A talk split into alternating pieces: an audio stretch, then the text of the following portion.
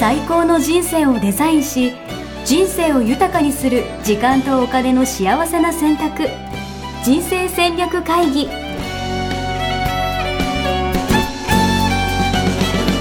この番組は将来の仕事やお金人生にもやもやと不安を抱えている皆さんに元資産運用のプロキャリアとお金の戦略を同時に考える人生デザインコンサルタントの高頃もさあやが過去5年間延べ1700人の人生を望む形で豊かにしてきたメソッドを時間とお金の選択という切り口からお伝えしてまいります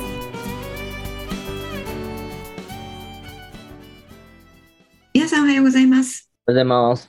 えー、ミッションミッケ人生デザイン研究所人生デザイン構築学校の高衣です。えっと、83キロ、応援足です。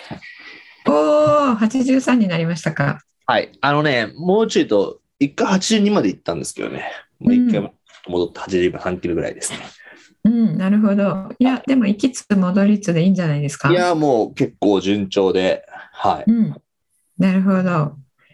じゃあ、これ、このままね、ペース守っていきたいですね。いや、もう今やる気ありますんで、私。もうガンガン行きますよ。これ、あの、何キロが最終目標ですか7 70前半になったらいいなと思ってるんですけど、とりあえず。うんうん、だからあと10キロぐらい行きたいですね。なるほど。じゃあ、あと10キロを、あの、達成するために、今日は、あの、有益なお話をしたいかなと思います。なんと、ありがとうございます。うんや今日テーマはね、やる、やる気があるときにっていう話。そうですね。やる気が出たとき、うんうんうんうんううん。ん、やれるだけやるか、いつも通りやるか。うん。でもこれうはんでも俺はすごいやっぱ一択だと思っていて、うん、やる気があるときは、もううんやりたいだけやると。うん。多分今俺のダイエットもやる気がある状態なんで、今のうちにいかにやるかみたいなこととかがすごい大事かなと思っていて、やっうぱん勢いつけるって大事ですからね。あ、そうですね。はい。この勢いうをん生かしてですね、ちょっと早めに70キロ台乗せちゃいたいなと思ってるんですけどう。ん、うん、うん。そうですよね。はい。そこなんですよね。どこ、どこですかそこってどこですかはい。でそこにねあの落とし穴があるなっていうふうに思うんですけども 落とし穴があるんですかはい。そうそうそこにねあの人間行動学上行動経済学上落とし穴があるんですよね。えー人が、ちょっとあの、人がやる気あるのに、ちょっと水を差すのだけやめてもらっていいですか本当に。そうですよねめ水を差してますよねこれね。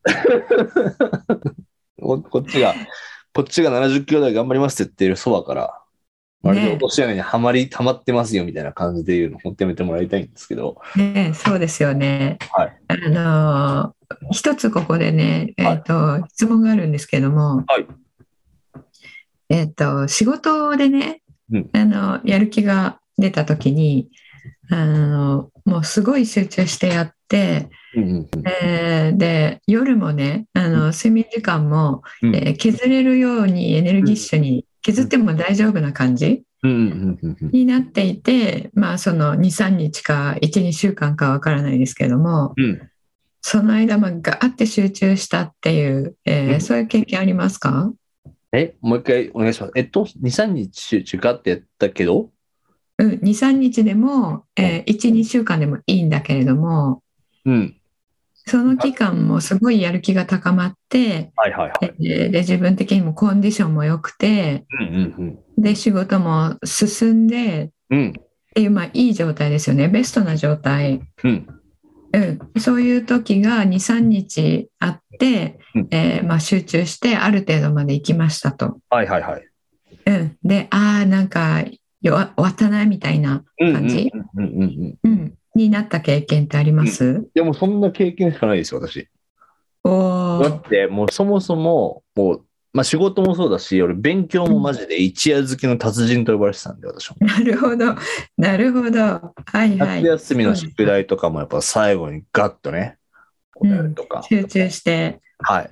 いかにじゃあこう勢い、やる気出して勢い出すかみたいな。うんうんで、まあそれ以外の時は、あんまやんないみたいな。うん、なるほど。そうですか。そしたらもう一つ質問なんですけれども、はいその後ってどうなってましたか、 その後ですかうん聞いちゃいます、その後は、なんかもう何事もなかったかのように、うん、なんかこう、元に戻るというか、ふ頑張ったなみたいな感じで、うん、達成感と終了感で満ちてる感じですね、うん。じゃあその一夜漬けした状態ではうん、あの通常はそれを継続はしないっていうことですかね。まあ、できないですね。そのための一夜漬けなんで、うんうん。そうですよね。はい。じゃあ例えばこの今のダイエットも、はい。えー今さ83キロではい。で75 75とかね70前半うんうう。んんになりたかったらあとじゃあ10キロってことじゃないですか。はい。 10キロもそれでいくとガーッとやれる時にやってうん。行けるところまでとにかく行って、うん。あのあとはその時考えるみたいな感じですかあね。とは、そうですね。その先はまたその時考えるですね。はい。うんうん、そうですね。えーっとそこなんですけれどもあのこういう話があってあの南極にね、初めて到達した、はいあのえーアムンセンっていう人がいるんですよね。アムーセン。はい。初めて聞きましたノルウェーのはい。あの昔私の時代は英語の教科書に「アムンセンとスコットは南極に到達しました」って英語にね英文であの書かれていた人たちなんですけども、うんうんそんなことはどうでもいいんですが、うんでアムンセンのチームがなんで到達できたかっていうことがあるんですよね。はいはいはいはいはい。うんで、えー650マイル過酷な道のりを彼たちは歩いていって。うんであと45マイルを残すと残すのみになりましたと。はいはいはいはいうん、で45マイルだったら、うんあのその日のうちでも到達できるようなあの、うん距離でしたと。うん。うん、そしたらその時に、えーじゃああの、いえーたまたま天気も良くてコンディションも素晴らしかったと。おうん、じゃあ行ってしまえっていうふうにうん。なりますかね。なるよ、なるよ。もうだってもうゴールは目の前ってことですもんね。そうそうそう。はいはいはい。それを彼はしなかった。えー、うん。彼がしたのは、うん1日15マイル進んで、うん。その日は、えーまた止まりましたと。うんうんうんうんうん次の日も12 15マイル進んで止まりました。うん。うん。なので結局着いたのは3日後だった。三日後はい。ノリが、ノリが悪いやつですね、アムーセン。そう、ノリが悪い。で、その時にはい。みんなにもそう思われたと思うんですけども、はいはいはい。後にこれが、この戦略があったから彼は到達できたと言われているんですよね。うんうんうんうんうん。うん、でもう一人あのスコットという、えーチームがあってうん。アムンセンとスコットという人はねあの、えー違うチームだったんですけれども、うんうんえー彼は天気が良くて行ける時にはどんどん行った。うん。うん、でダメな時にはあの進めないでじゃあちょっと待とうかっていううね。ん。わかる。スコットう。んそしたらねはいえースコットの方は、はいあのーえーみんなチームはなくなってしま った。うんはうんえーまあ、着いたのは着いたんですけども、はいはいはい。えー着いて帰ってくる時にうん皆さん亡くなってしまったんですよね。えうん、で着いたのもあの計画よりも、えーっと1ヶ月ぐらい遅かった。ー。うーん。うん、でこれがね、あのーえー今日のテーマあーにもなっているんですけども、はい。うん、行ける時にどんどん行くうん。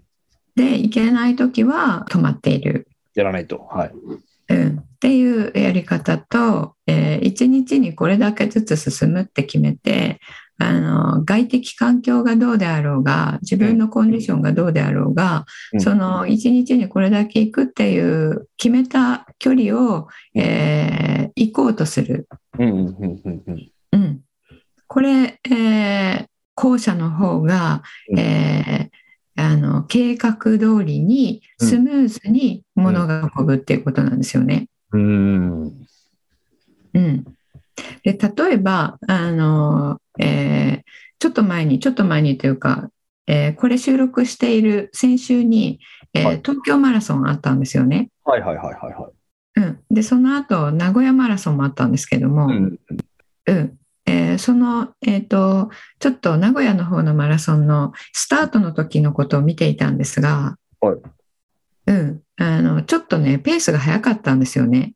スタートの。はいはいはい。うん、で、えっとえー解説者の方々も「いやちょっとペース早いですね」って言っていてうんうんであのペースメーカーっていう人たちがあのマラソンっていうのはい、いらして、うんうんで5キロを何分何秒で走る、えーっていうのをね目指して、えーっと自分が賞を取るっていうことを目指してではなくて、うんそのペースメーカーっていうの役割で走ってる人たちがいるらしいんですけども、うんその人たちもちょっと早めだったと。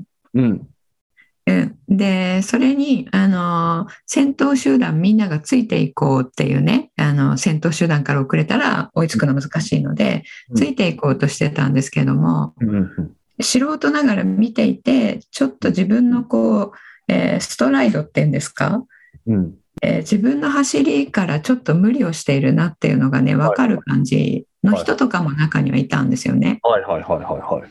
うん、で案の定そのうちその人たちが遅れ出したんですよ。うんうんうんうんうん。うん、えそういうことなんですよね。ね、いや、わかる、ね、言いたいことはなんとなくわかるんですけど、いや、とはいえね、とはいえ、なんかそのさっきのぴょ、なんかその勢いよくやって、ちょっとペース速くなって、そのままなんか勢いづいて、そのまま1位になったみたいな、逃げ切りましたみたいな、とか、なんかそう、うんやる気が大事とか、うんその時のコンディションめっちゃいいから頑張った結果、いつもよりいい結果が出るとか、うんうん、そういうのもあるんじゃないかなと思うんですけど。あのそうですね一時的にあることもあると思います。うん。うん、でそういう場合はあの自己ベストを出しても、うんその後その自己ベストを、えーこうクリアすることが難しくなるっていうことがあるんですよね。うーん。なるほどね。うんその時だけが良かったけど、みたいな。そうそうそうたまたまそれはそのまま、えー、とぶっちぎりでいけたとしても、うんうん。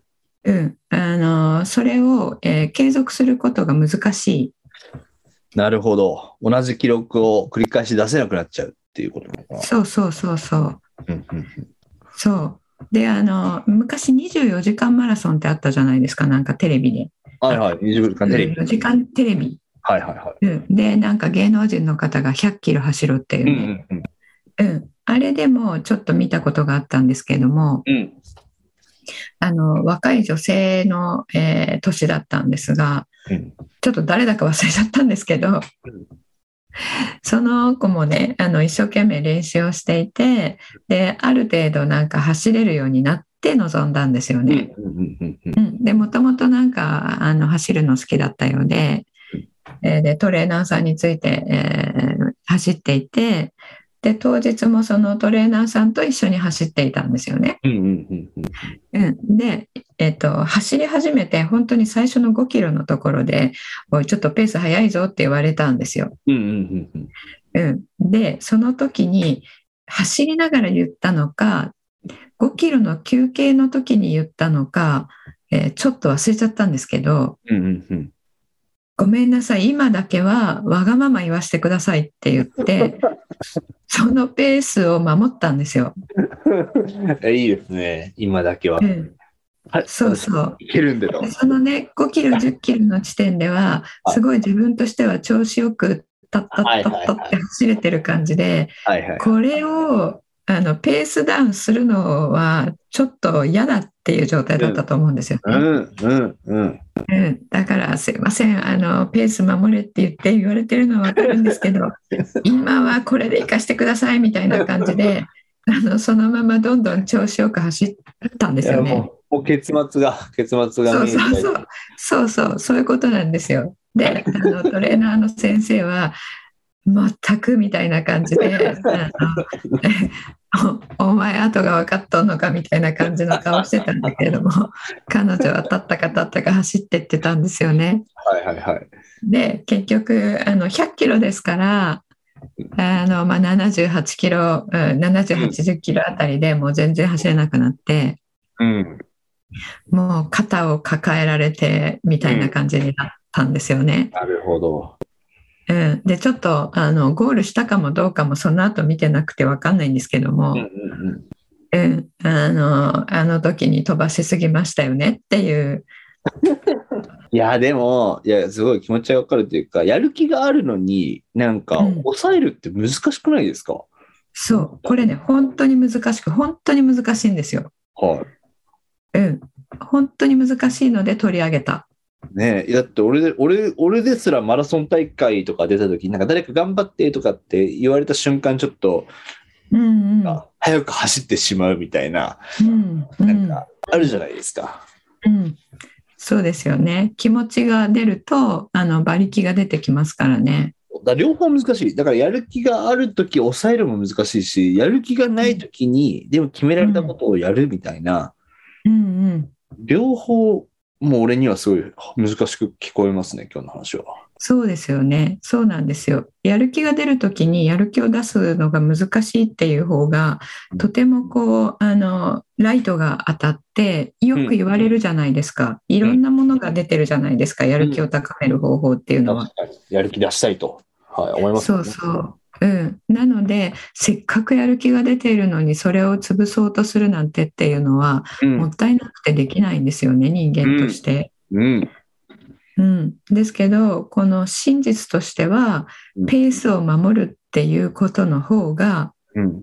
結局うん到達率が高いっていうことなんですよ。なるほど。これあれですね。これもう、わかる、もう、先言っちゃったら、本当ごめんなさいなんですけど、資産形成とかと一緒ですね。資産形成もちろんそうですね。そうそう。福言っ利てのいただ力いてが。ありがとう。そうなんです。そうなんです。なのでちょっとずつあのやめずに、えっとえーやめないけれども一気に増やそうともせずっていうことですよね。うん。うん。うんまあ資産形成ももちろんそうですしあの何か目標を設定して、うんえーそれをあの、えー何年間かかけて到達するとかうん何ヶ月かけてそこを目標を達成するとか、うんそういう計画を立てた時も同じなんですよね。うん。うん。うん。うん、でその根拠ですね根拠をお伝えしたいと思います。はいはいあの経済学であの収穫低減の法則っていうのがあるんですよ。収穫低減の法則。はい。うん、これあの一言で言うと簡単に言うと、はいあのインプットした分アウトプットが出てくるじゃないですか普通。インプットした分、アウトプットで。うんはい。うん、収穫何かを、えー作ろうとしてインプットして、えー出てくるアウトプットがありますよね。うんうんうんうんうんううん。ん、その量が、うんえー徐々に低下していくっていうことなんですね。はいはいはいはいはいはいはい。っていう法則があるんですよ。要はこれ全部ずっと比例しないってことか。そうそう、あのリニアに、えーっと、リニアっていうのは、えー一直線に、うんうんうん一直線にあのグラフを書いたら、横軸を増やしたらうん、横軸がインプットですね、コスト。うん。うんで、えー縦軸がアウトプット、うんうんうんうん収穫、うん。で、えっと、この、えー直線の線があの未来をずっと直線で行くわけではないんですよね。ああ、これもう分かりました。もうこれあれですね。もう食べ過ぎ、伸び過ぎ良くない問題と一緒ですね。そうそうそ最う初そうのそれ最初の1杯目の幸せが、後半のあそうそ10う杯目の幸せと一緒じゃないみたいな。うん、そうですそうですそれとあのそういうね、えー例えでよく言われるものなんですけれども、はいはい。うん、っていうことは、えっとこう何かをやっていてもうん最初の、えー3時間はすごくこうやる気が出ていて調子がいい時には、えー自分がインプットしただけアウトプットが、えー出せるとうんうん最初の3時間は。うんですけど4時間5時間6時間やっていたとしてもうんその同じペースでアウトプットが出せなくなってくるんですようね。んうんうんうんうんうん、もともとこういうものがありますと。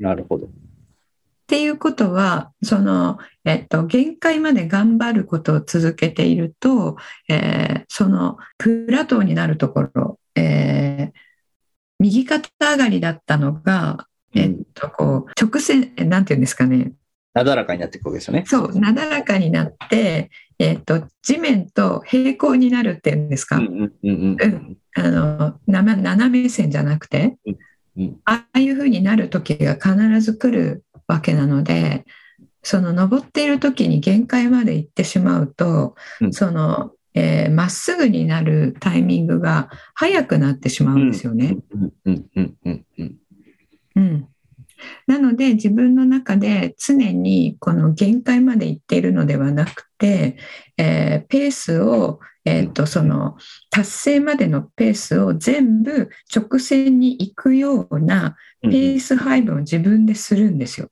なるほど。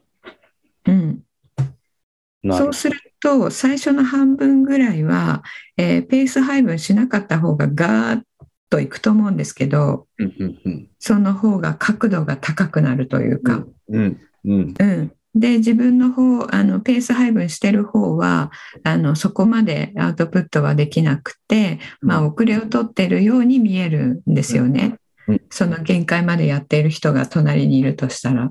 うんうんですけどその人がその、えー地面と平行になるあのそのポイントが来た時に、えーペース配分守ってる人はずっと最後まで直線で行く計画で配分してるわけなので追い越す時があるんですよね。なので、えっと、まあこれ、えーウサゲとカメのあの、うんお話もこれを言っているんですけどもうんうんうん確かにまさに。うさぎちゃんはあのやる気がなくって精神的にあの問題があって立ったか走って、えー自分が怠け者で休んじゃったっていう話になってますけども、うんうんうん、あれ怠け者が出なかったとしても一生懸命やってたとしてもああいう状態が来るんですよ人間って。なるほど。そもそも人間とはああいうふうになってしまうものだと。えっと、限界までやっている状態がはいはい続はくい。と。はいはいはいはいはい。うん、あの特に限界までやっている状態が続くと。うんうんうん。うん、あのさっきのねマラソンの24時間テレビの、えー女性の話とか、うんえー、とスコットのチームとかもですよね、うんうんあの行ける時にガンガン行かせたっていうことなので、うんうんうん。えーもうあの疲労困憊してたんですよね。なるほどな。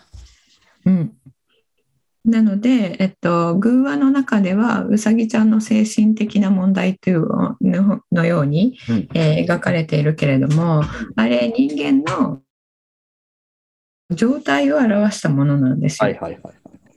うん、なので最初はちょっと、えー自分がガンガン今日いけるな調子いいなと思った時にここでストップするっていうのはとっても難しいんですけれども、ううんんそれをやって余力を残して次の日に、えー突入した方がずっとそのあの、えー一定のペースが保たれるんですよね。なるほど。ちょっと一回やってみたいな。いやなんか、うん確かうに、んいや、できなくなるときって、いや、昨日頑張ったからいいよね、みたいな、なんかその、うん昨日やるだけやったし、みたいな感じの感覚があるんですよ。うんそれを、では、あ、今日はここまでしとこうって焦って、その分も明日、また明日ちゃんとやろうっていうふうにやっていくってことですよね。うん、そうそうそうそう、そういうことです。あの仕事も、えー例えば乗ってきて、えー10時11時になって「いや今日乗ってるからこのままやってまえ」って言って、うんうんあの夜中までやって、えーで次の日それであの調子が来るみたいなこともよくあると思うんですけど、うんうんうんうんうん、あの進進捗っ、えっと、常に常に、えーこうマックスでやっていると、うんそのマックスの状態がずっとは続かないんですよね。確かに、確かに。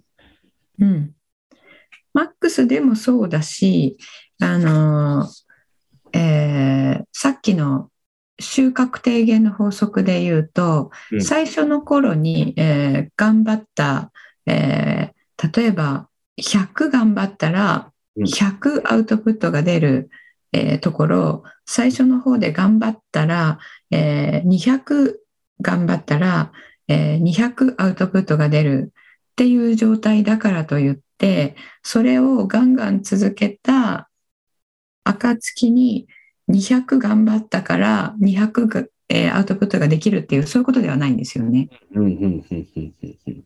うん、いつかどこかの時点で200頑張ったとしても、うんえーアウトプットが100になってしまううん、ポイントが来るんですよ。うん、うん、うんうん。うんでその前に200も頑張れない状態が来るんですね。うん、うん、うん、うんうん。うん、なのでその両方の、えーまあ、効果で、まあ、人間として、えー、とやれるところまで行ける時に行くっていう形でやると長期的に達成したいと思うものはむしろ達成できなくなるっていうことなんですよね。なるほどな。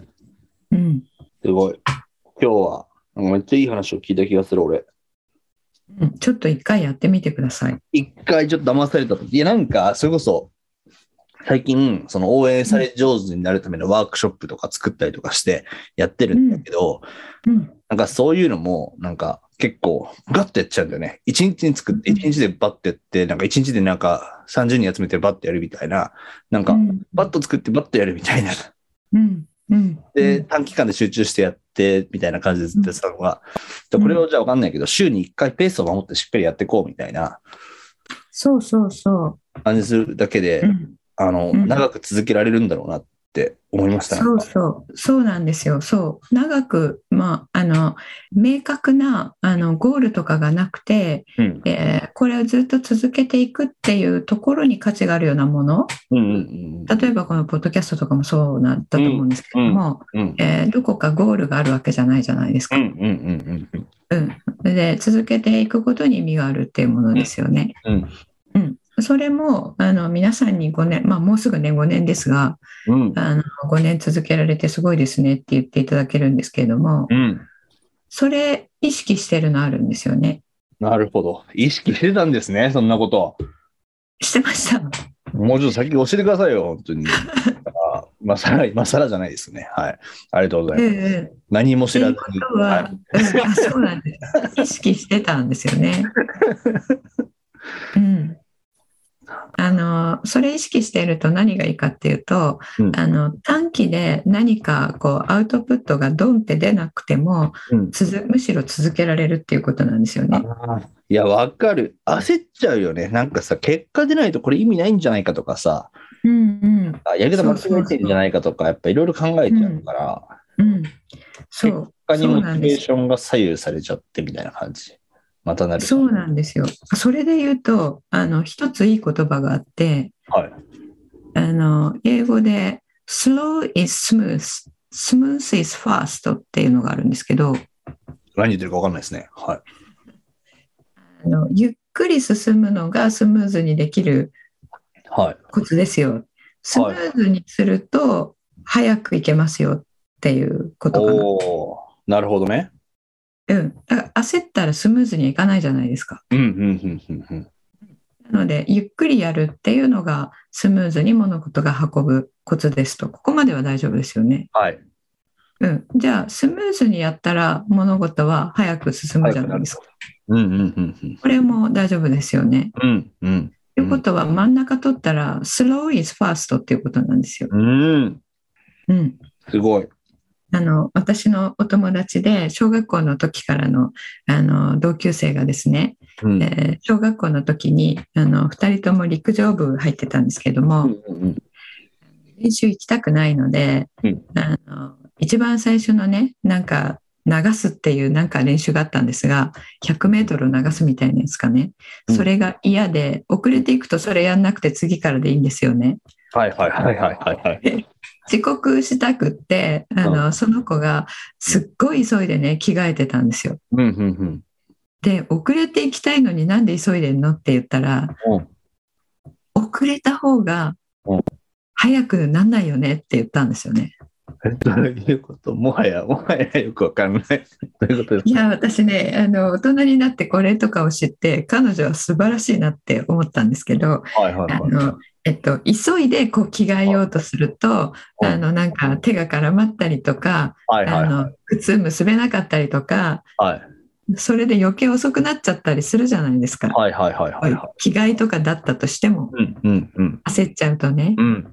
で彼女はその心理をもうすでに小学校 34年生で 理解していてなんか遅れたいからすごい焦ってすごい急いで着替えたんですよね。すごいな。はい。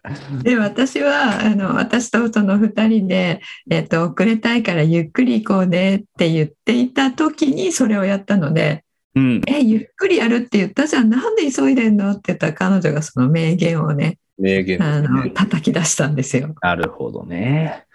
うん、なるほどま。さにそれ心理だなと思って。うんうんうん。っていうことは逆ですよね。早く行きたければ、うんゆっくりやるっていうことですよね。うん焦らず。うん。うん。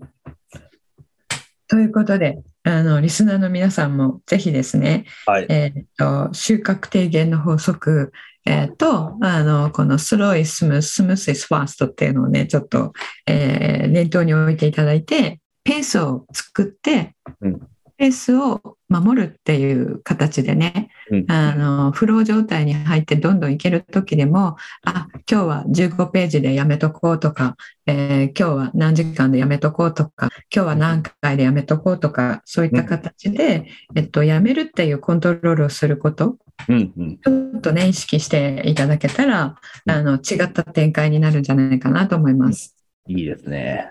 はい、ありがとうございます。ペースを守る。いや、今日のは響いたな。なんか、よかったです。ちょコツコツと、いや長期的にね、やっぱ成果出していきたい願望はやっぱある。うんうん、ペースを作っていきたいなと思います。はいありがとうございます。じゃあまたね結果も教えていただければと思います。はい。また、あの、はい5年後ぐらいに報告したいなと思います。そうですね、長期ですからね。はい。じゃあ、そうですね。なんはか、い今回は、あれ、ご案内的なのはなんかないですかそうですね、えっと、そろそろあの13期のね、JDS の13期の募集始まりますので、おうあのあと1、2週間で、えーうん開始しますので、うんえーそれねあの、えーご興味ある方は、はいえーチェックいただければと思います。はい。あとあの、ビジネスリーダーのための中央志向講座というのも、えー新たに、ね、開始します。すごい。なんか最近どんどんこう新しい講座も生まれてますね。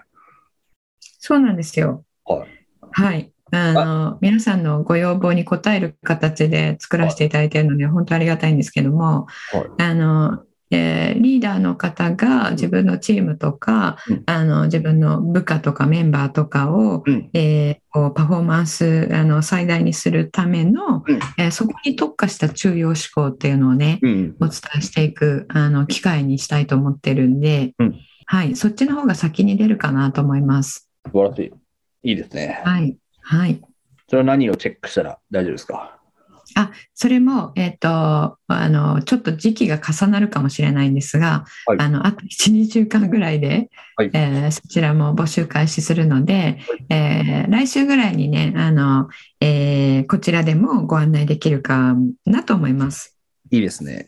重要思考、うんみんなで学んでね、実践してったら、多分チームのね、あの、なんていうんですか、アウトプット、成果も変わってきますよね、きっとうね。ん。すごい高くなると思います。うん。素晴らしいですね。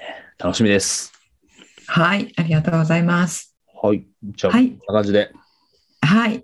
そうですね。あの、皆さんちょっと暖かくなってきましたので、うん。えーまたね桜の季節になりますのでね、うんあの今をね楽しんでい、えーいきたいと思います。もうやる気出してガンガンやっていきましょペース守ってくださ い。ありがとうございました。う。ありがとうございました。さようなら。